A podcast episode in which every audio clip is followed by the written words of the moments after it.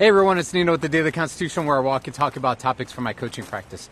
Did you ever notice that your brain focuses on things that are bad, things that are scary, things that are negative? Well, that's an evolutionary design. We survived because we looked out for danger. But the problem is that danger isn't really there anymore.